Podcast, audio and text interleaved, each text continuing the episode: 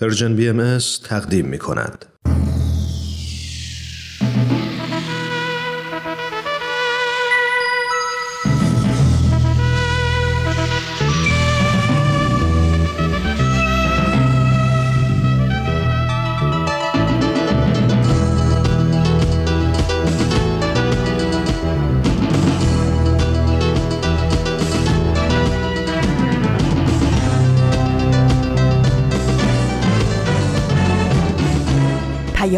دوست، برنامه‌ای برای تفاهم و پیوند دلها.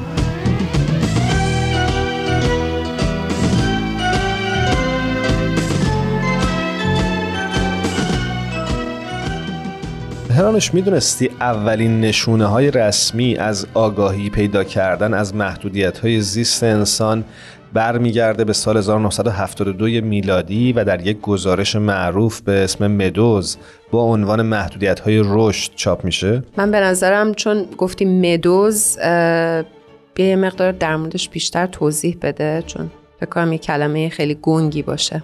آره، اولش که خودم هم خوندم همینجوری به نظرم اومد.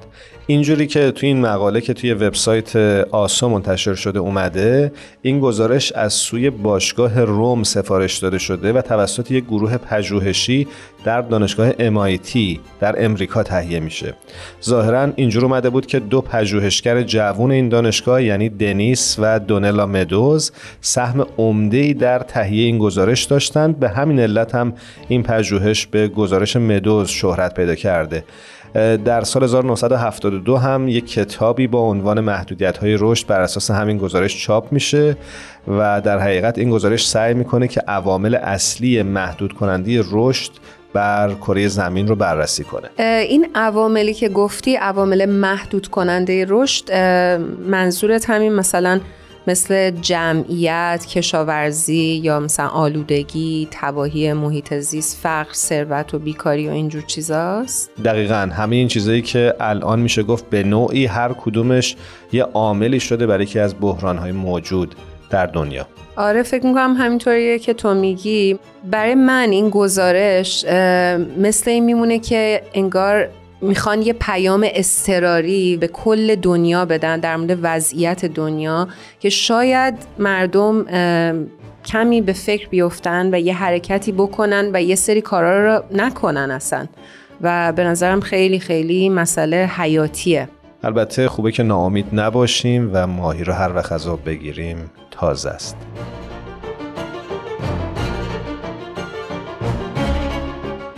من ایمان هستم، به پادکست هفت خوش اومدید. من هم عرض ادب دارم خدمت مخاطبین عزیزمون، هرانوش هستم. بریم سراغ تقویم. امروز جمعه سیزدهم بهمن سال هزار و چهارصد و دو خورشیدی، برابر با دوم فوریه دو هزار و بیست و چهار میلادیه و شما با پادکست هفت همراه هستید. بعد از شنیدن یک قطعه موسیقی باز با شما همراه خواهیم بود و در خصوص بحران‌های اقلیمی و حفظ محیط زیست بیشتر با هم حرف می‌زنیم.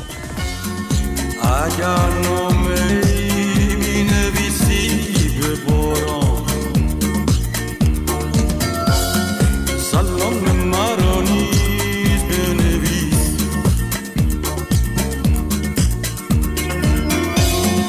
اگر نامه‌ای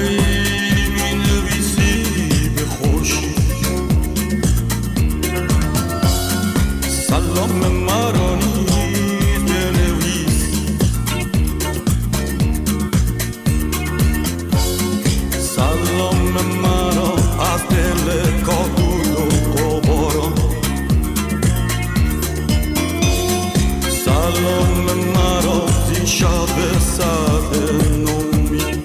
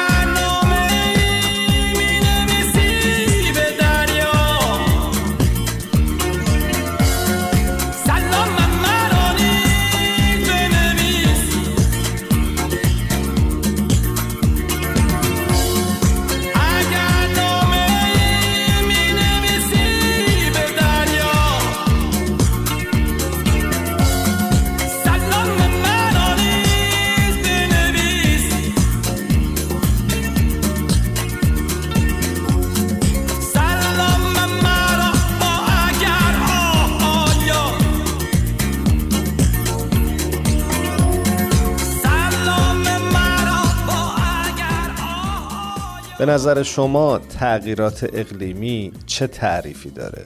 بحران‌های اقلیمی مثل گرمایش جهانی و تغییرات آب و هوایی میتونن به شکل‌های مختلفی تأثیر بذارن. این تأثیرات شامل افزایش دما، کاهش منابع آب و حتی حوادث طبیعی مثل سیل و خشکسالی میشن که میتونن به کاهش کیفیت زندگی افراد، کاهش تولید محصولات زراعی و افزایش ریسک بلایای طبیعی منجر بشن. علاوه بر این، افراد در نقاط محرومتر ممکنه نسبت به این تغییرات بیشتر آسیب ببینن. یکی از راهایی که میشه تأثیرات منفی تغییرات اقلیمی رو کاهش داد، آموزشه. شما اگه به افراد آموزش درست بدید، به اونها کمک میکنید که در خصوص بحرانهای اقلیمی آگاهتر باشن و تصمیمهای درستری چه به صورت فردی و چه به صورت اجتماعی بگیرن. یا تشویق به اقدام باشه، یعنی افراد رو ترغیب بکنه به اقداماتی مثل کاهش مصرف انرژی، بازیافت، حمایت از انرژی‌های تجدیدپذیر و تغییر در الگوی مصرف غذاشون. ما برای اینکه با جنبه‌های مختلف تغییرات اقلیمی و راهکارهای مبارزه و مقابله با اون بیشتر آشنا بشیم، از آقای نیکاهنگ کوثر، روزنامه‌نگار و تحلیلگر محیط زیست دعوت کردیم که در این برنامه پادکست هفت با ما همراه باشن. بریم باهاشون همراه بشیم.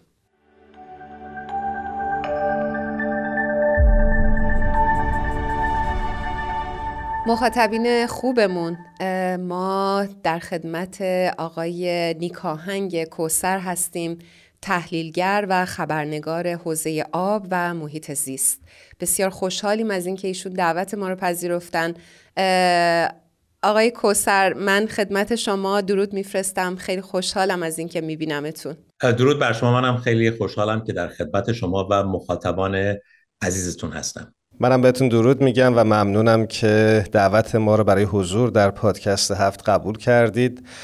جناب کوثر، خوبه که صحبتمون رو از اینجا شروع بکنیم که وضعیت اقلیمی ایران رو در مقایسه با سایر کشورهای همسایش چطور میبینید؟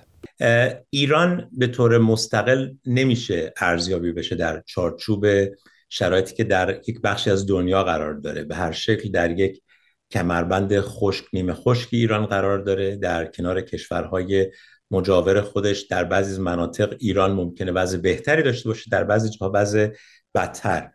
ایران به طور کلی از منظر آبی میشه گفت که شش حوزه بزرگ وجود داره در ایران که بعضی از این حوزه‌ها با کشورهای همسایه مشترک است. به عنوان مثال مثلا حوزه دریای عمان خلیج فارس با کل کشورهای محدوده خلیج فارس و عراق اما یک اشتراکاتی ما داریم، یا مثلا از اون طرف دریای عمان با پاکستان و کشور عمان به عبارتی ما یک وضعیت مشترکی داریم. از نظر آب و هوایی هم مشترکات زیادی وجود داره. اما اتفاقی که افتاده این هست که در گذر زمان تغییرات اقلیمی، گرم شدن زمین و آثارش در خیلی از موارد مشترک است. در بعضی موارد ایران وضعیت بدتری داره، در بعضی موارد کشورهای همسایه. به عنوان مثال ما مثلا در بعضی از مناطق افغانستان شاهد نشانه‌هایی هستیم که میتونه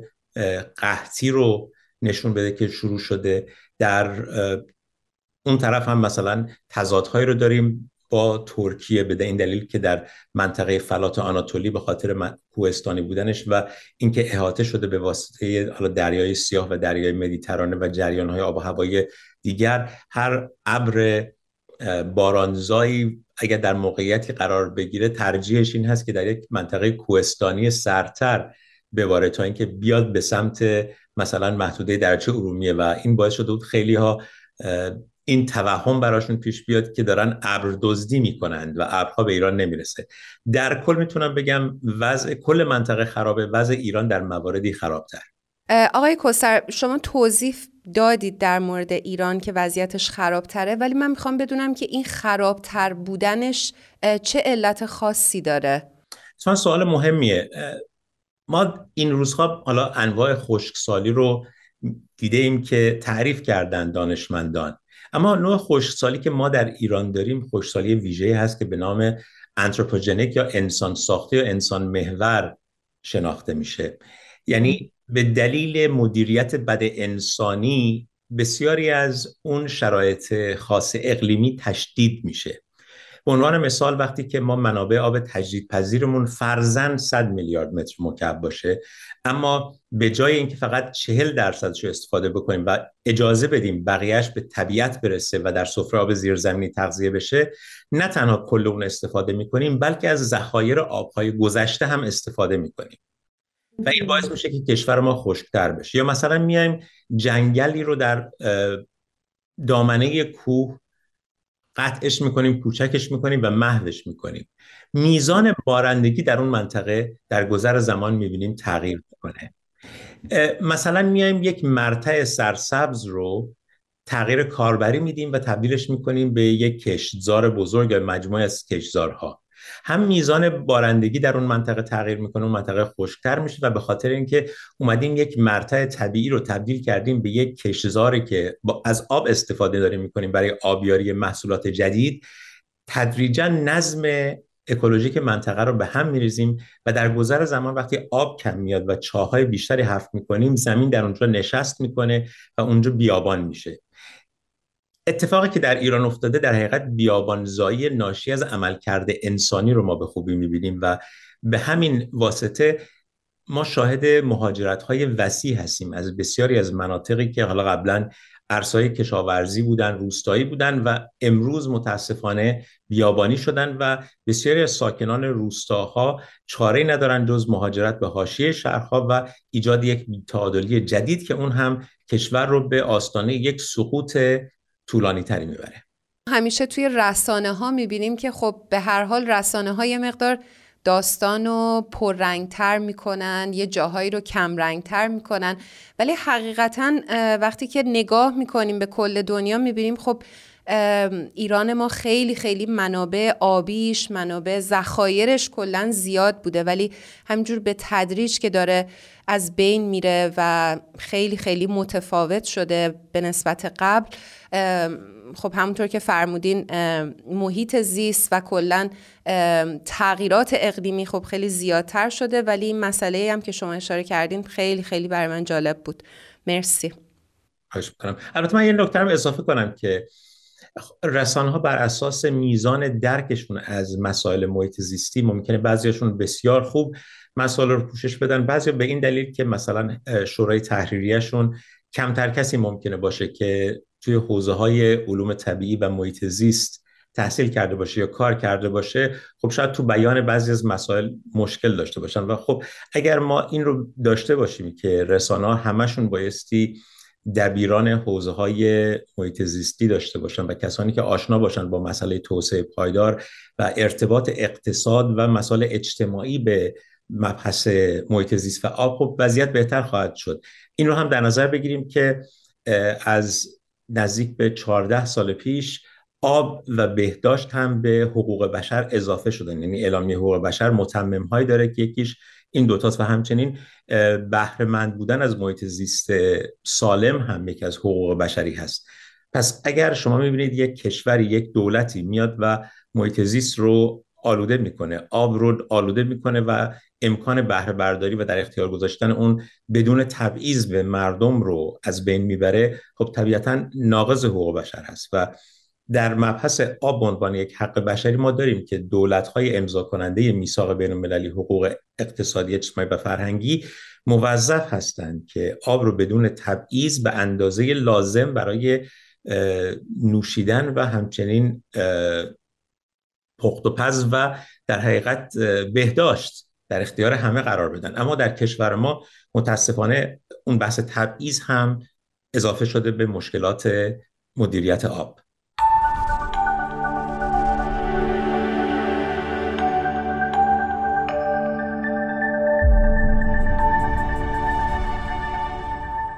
میخواستم ازتون بپرسم که برای تغییر وضعیت موجود چقدر از دید شما باز تعریف ارزش‌ها در جامعه میتونه مهم باشه؟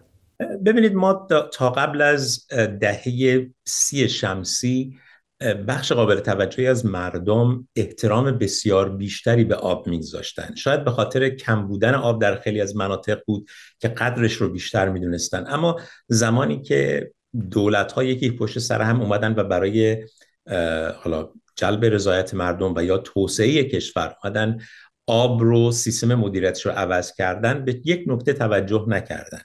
این که ما در کشوری که هستیم که کشور خشک و نیمه خشکی هست، بایستی احترام به آب رو بیشتر و بیشتر کنیم، نه کمتر و کمتر. بحث حرام کردن آب عملاً در طول این هفت دهه در حقیقت وارد فرهنگ ما شده، یعنی نوع بی فرهنگی است. اما خب بالاخره چون بی فرهنگی هم نوع منفی فرهنگ محسوب میشه، در اون چارچوب میتونیم بحثش بکنیم.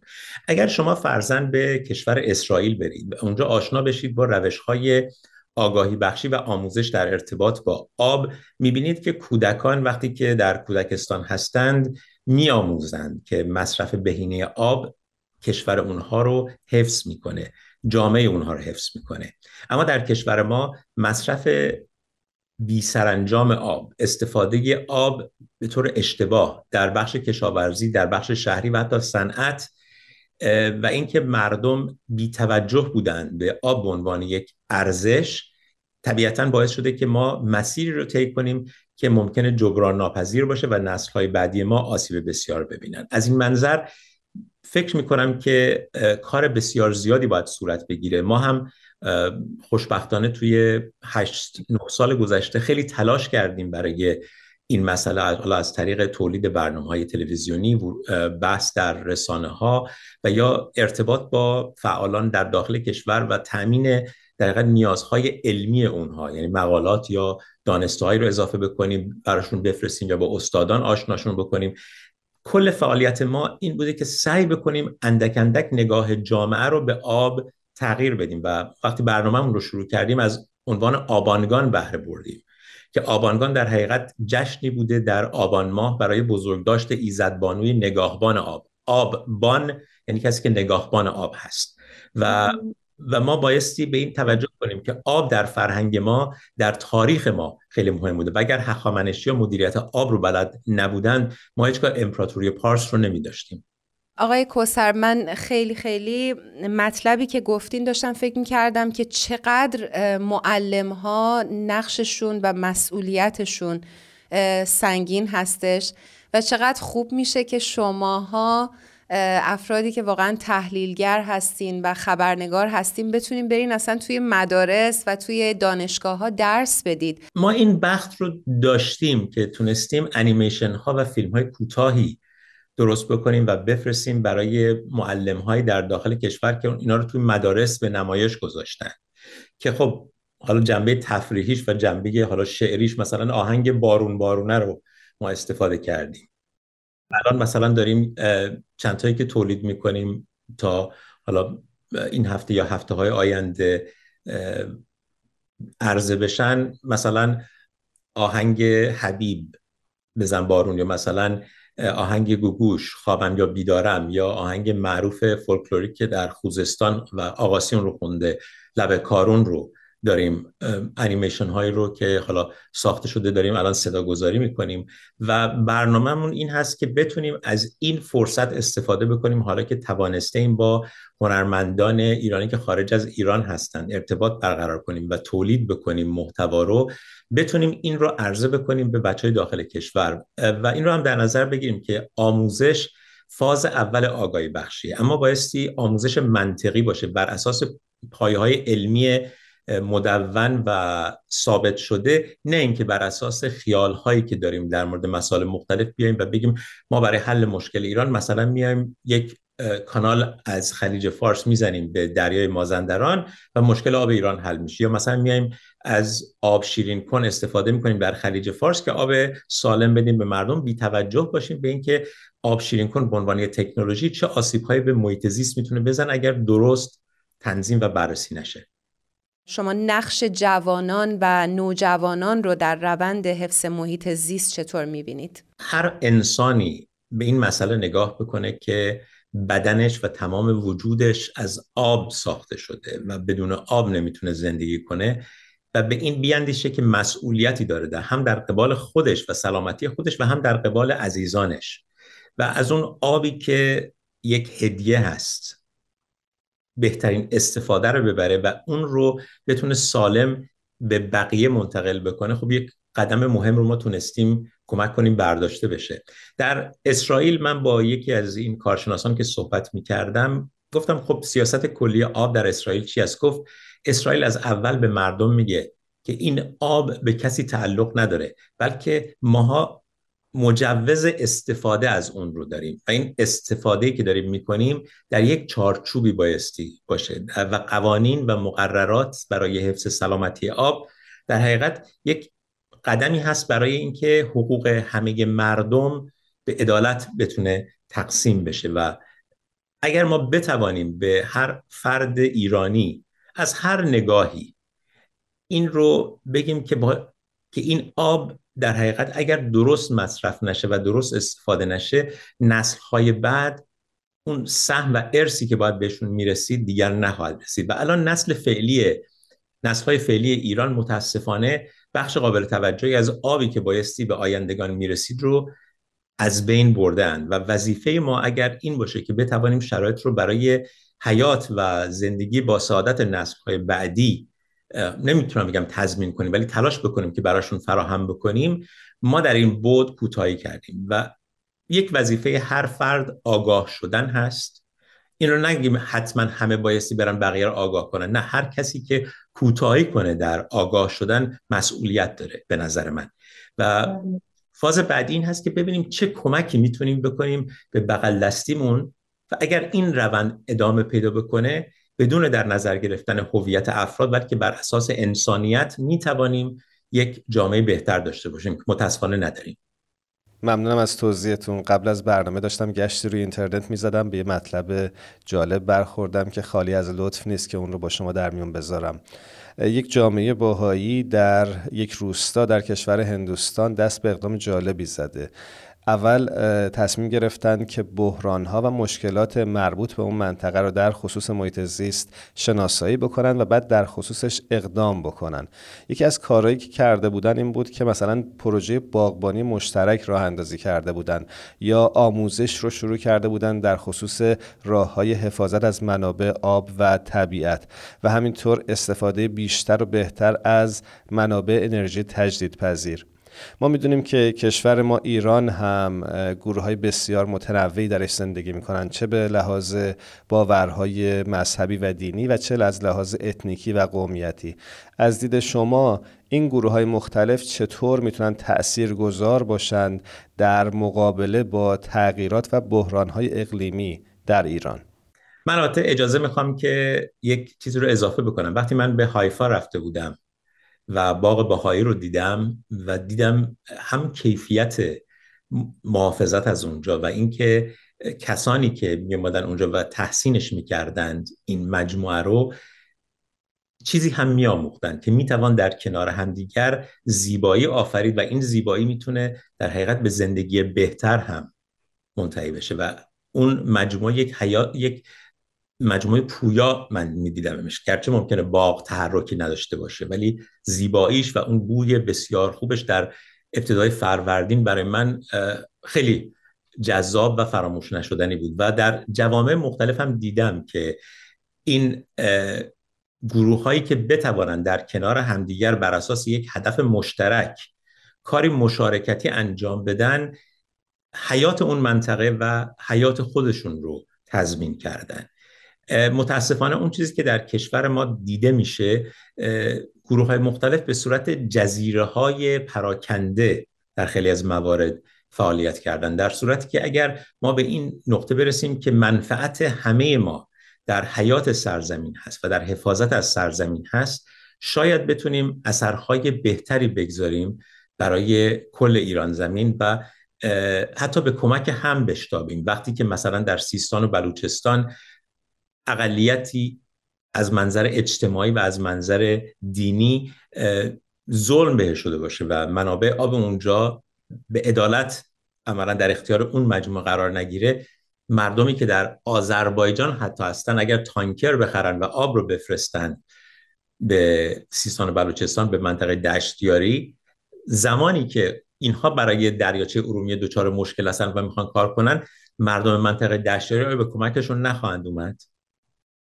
اگر ما بتوانیم این رو یواش یواش جا بندازیم که سرنوشت مشترکی داریم و برای این خانواده بزرگ کمک همه فرزندان لازم هست، شاید بتونیم ایران بهتری بسازیم. نه تنها ایران بهتر، دنیای بهتری بسازیم.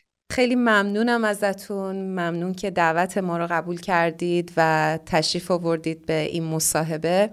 امیدوارم که دفعات بعد هم بتونیم شما رو داشته باشیم و باهاتون صحبت بکنیم. منم خیلی خوشحالم از اینکه این فرصت به من داده شد و با شما دو نفر هم آشنا شدم، هم گپ زدیم و هم با مخاطبان خوبتون تونستم یک صحبتی بکنم و امیدوارم از اونها هم بیاموزم.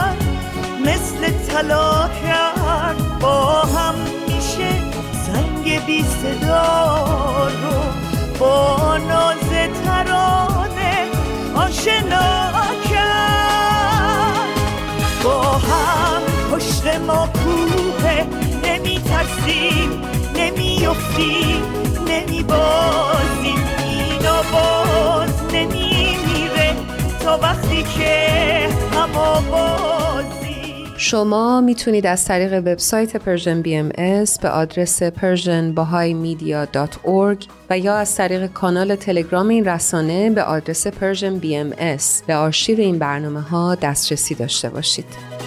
به تازه قصه تا میخواد، به تازه نسازه روزگار با ما، نسازه شب و روز تنه دشمن دوباره بباره، از در و دیوار بباره. با هم پشت ما کوه، نمی ترسیم، نمی افتیم، نمی بازیم، اینا باز نمی میره تا وقتی که همه بازیم.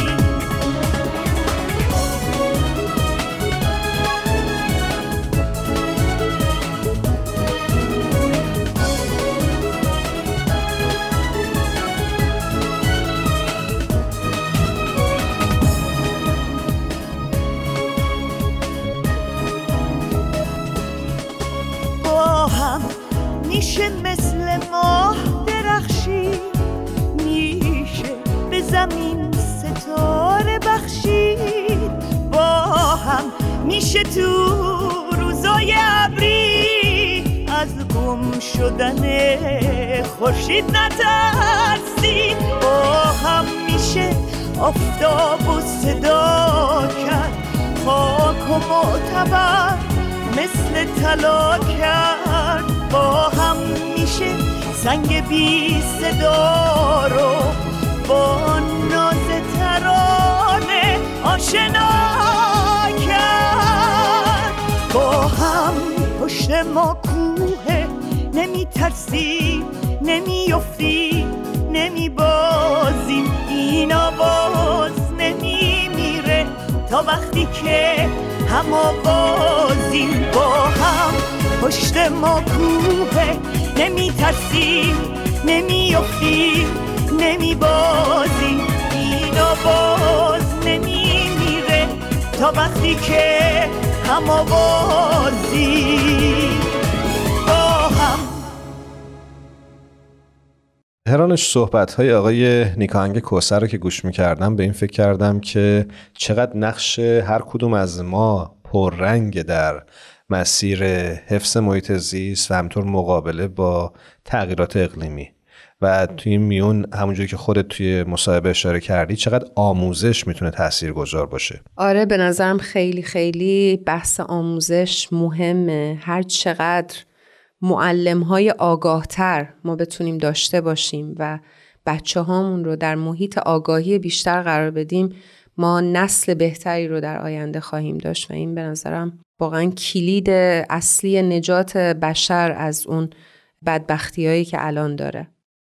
دوستان خوبمون اگه خاطرتون باشه ما در یکی از برنامه‌های گذشته در خصوص زندگی معنادار صحبت کردیم. سمر به سراغ شما رفته و ازتون راجع به همین موضوع سوال کرده.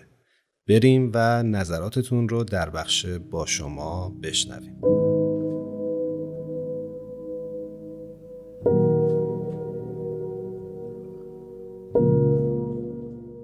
روزها فکر من این است و همه شب سخنم که چرا غافل از احوال دل خیشتنم.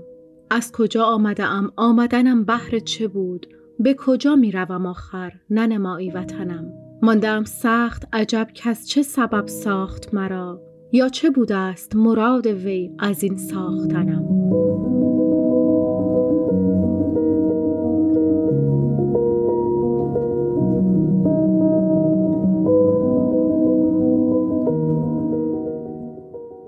درود بر شنوندگان خوب پادکست هفت، به بخش خودتون با شما خوش اومدین. این چند سوال اساسی مولانا تو هفتصد و پنجاه سال قبل هنوز سوالات بسیاری از مردم جهانه. معنای زندگی چیه؟ یا بهتر بپرسم چه چیزهایی به زندگی ما معنا میبخشه؟ شاید گاهی با این سوال هم مواجه شدیم که آخرش که چی؟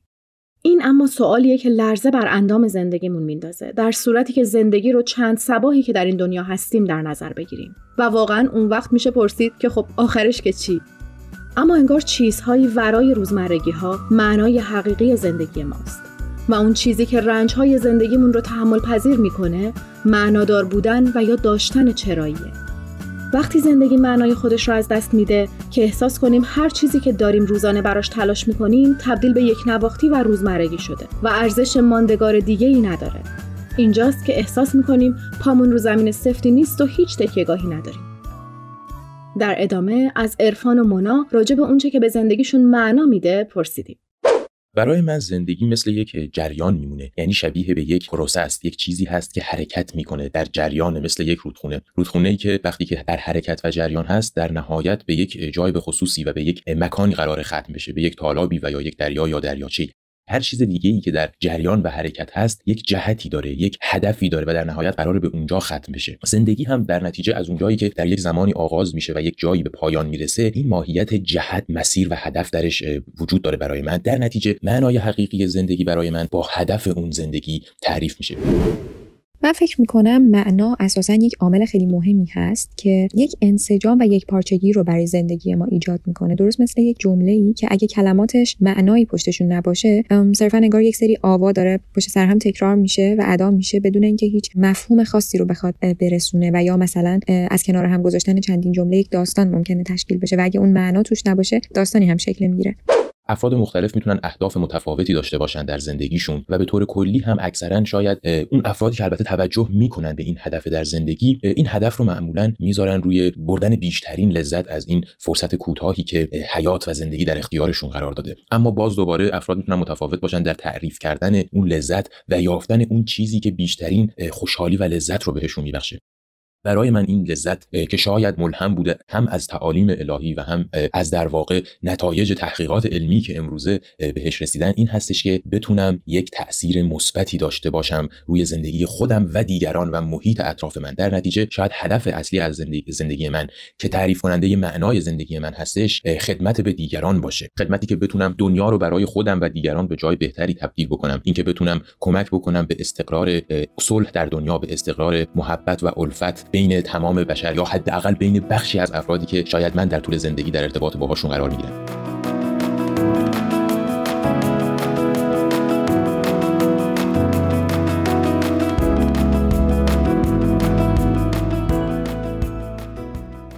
که به من خیلی کمک میکنه توی ایجاد و در واقع وضع یه چنین معنایی برای زندگی خودم.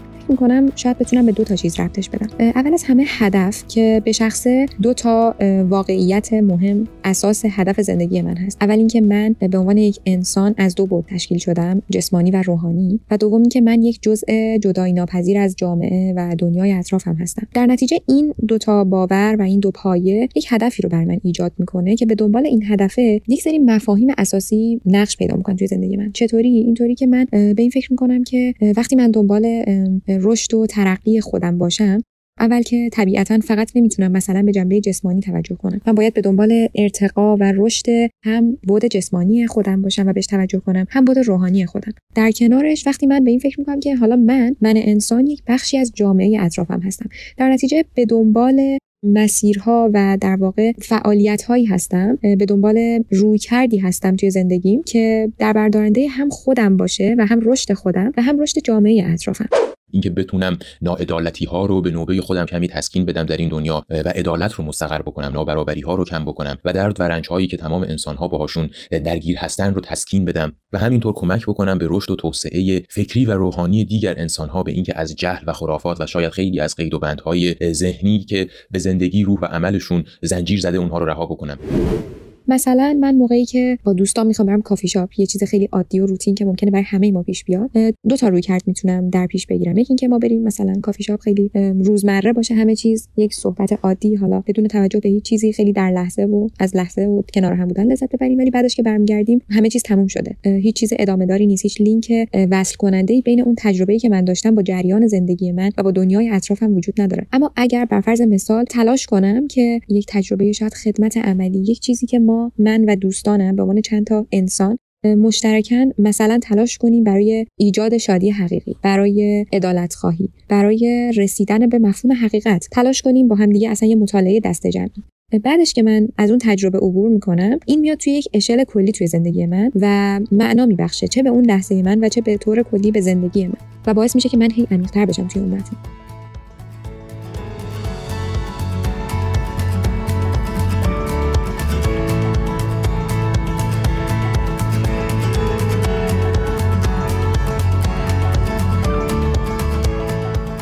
و خدمت خیلی میتونه معنای عامی داشته باشه و مصادیق مختلفی رو شامل بشه، اینکه انسان بتونه به هر شکلی یک کمک و خدمتی کرده باشه به محیط پیرامونش، به انسانهای پیرامونش، و مثلا کمکی کرده باشه برای ساختن اون جامعه یا جهان بهتر و عادلانه‌تر.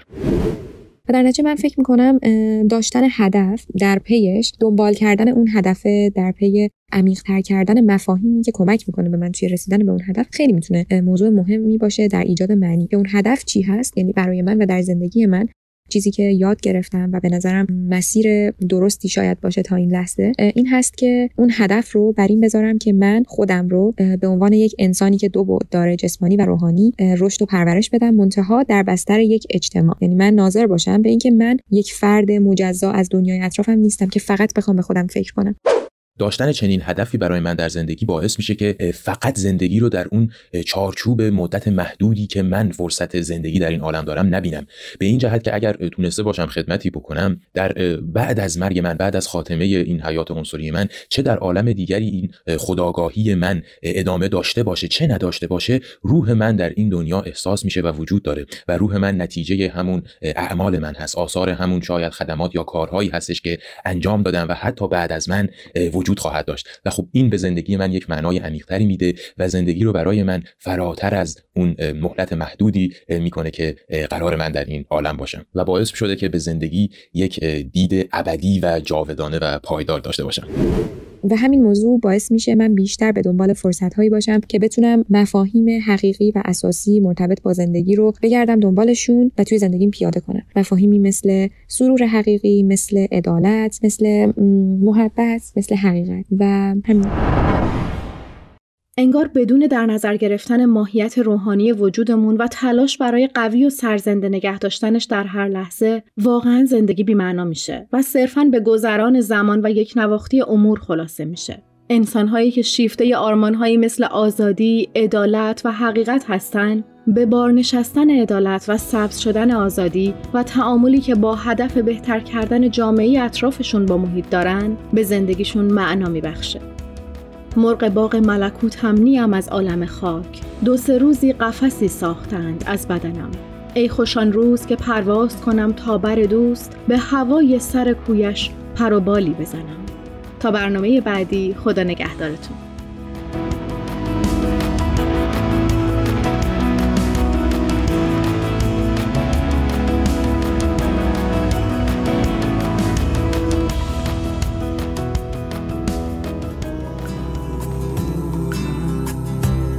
به دنبال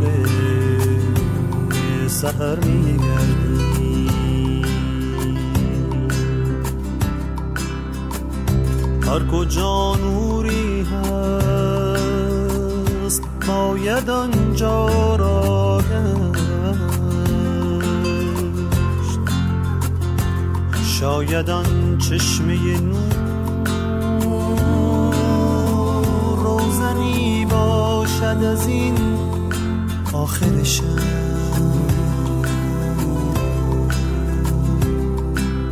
رو به سحرگاهی نو ما به دنبال سحر می‌گردیم.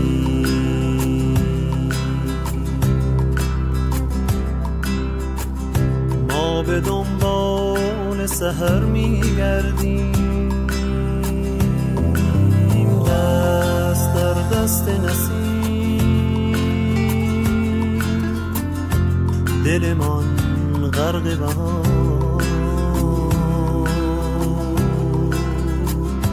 ما به دنبال سحر میگردیم. شاید آن عاشق پیر که سرودی میخواند قاصدی است که پیغام جدیدی دارد. ما به دنبال سحر میگردیم.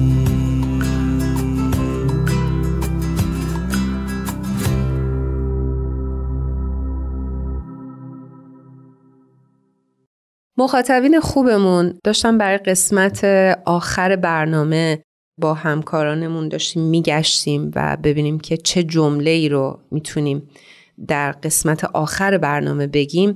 به یه جمله‌ای برخوردیم. برای من این قسمتش خیلی جالب بود که رابرت سوان اولین کسی هستش که پیاده قطب شمال و قطب جنوب رو رفته و این جمله‌ای که گفته در واقع اون چیزی بوده که به نظرش رسیده و لمسش کرده. میگه که بزرگترین تهدید برای سیاره ما این باور است که شخص دیگری آن را نجات خواهد داد.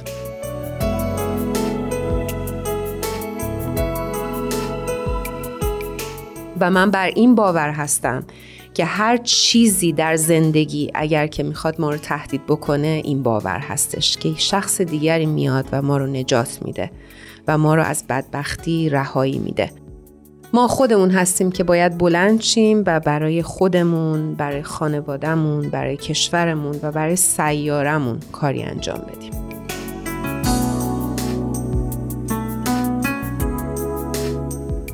یک بار دیگه از شما سپاسگزاریم که تا پایان برنامه با ما همراه بودید. همچنین از تهیه کننده های خوب پادکست هفت که کمک کردن این برنامه به دست شما برسه. هر جا هستید، شب و روزتون خوش. خدا نگهدارتون باشه.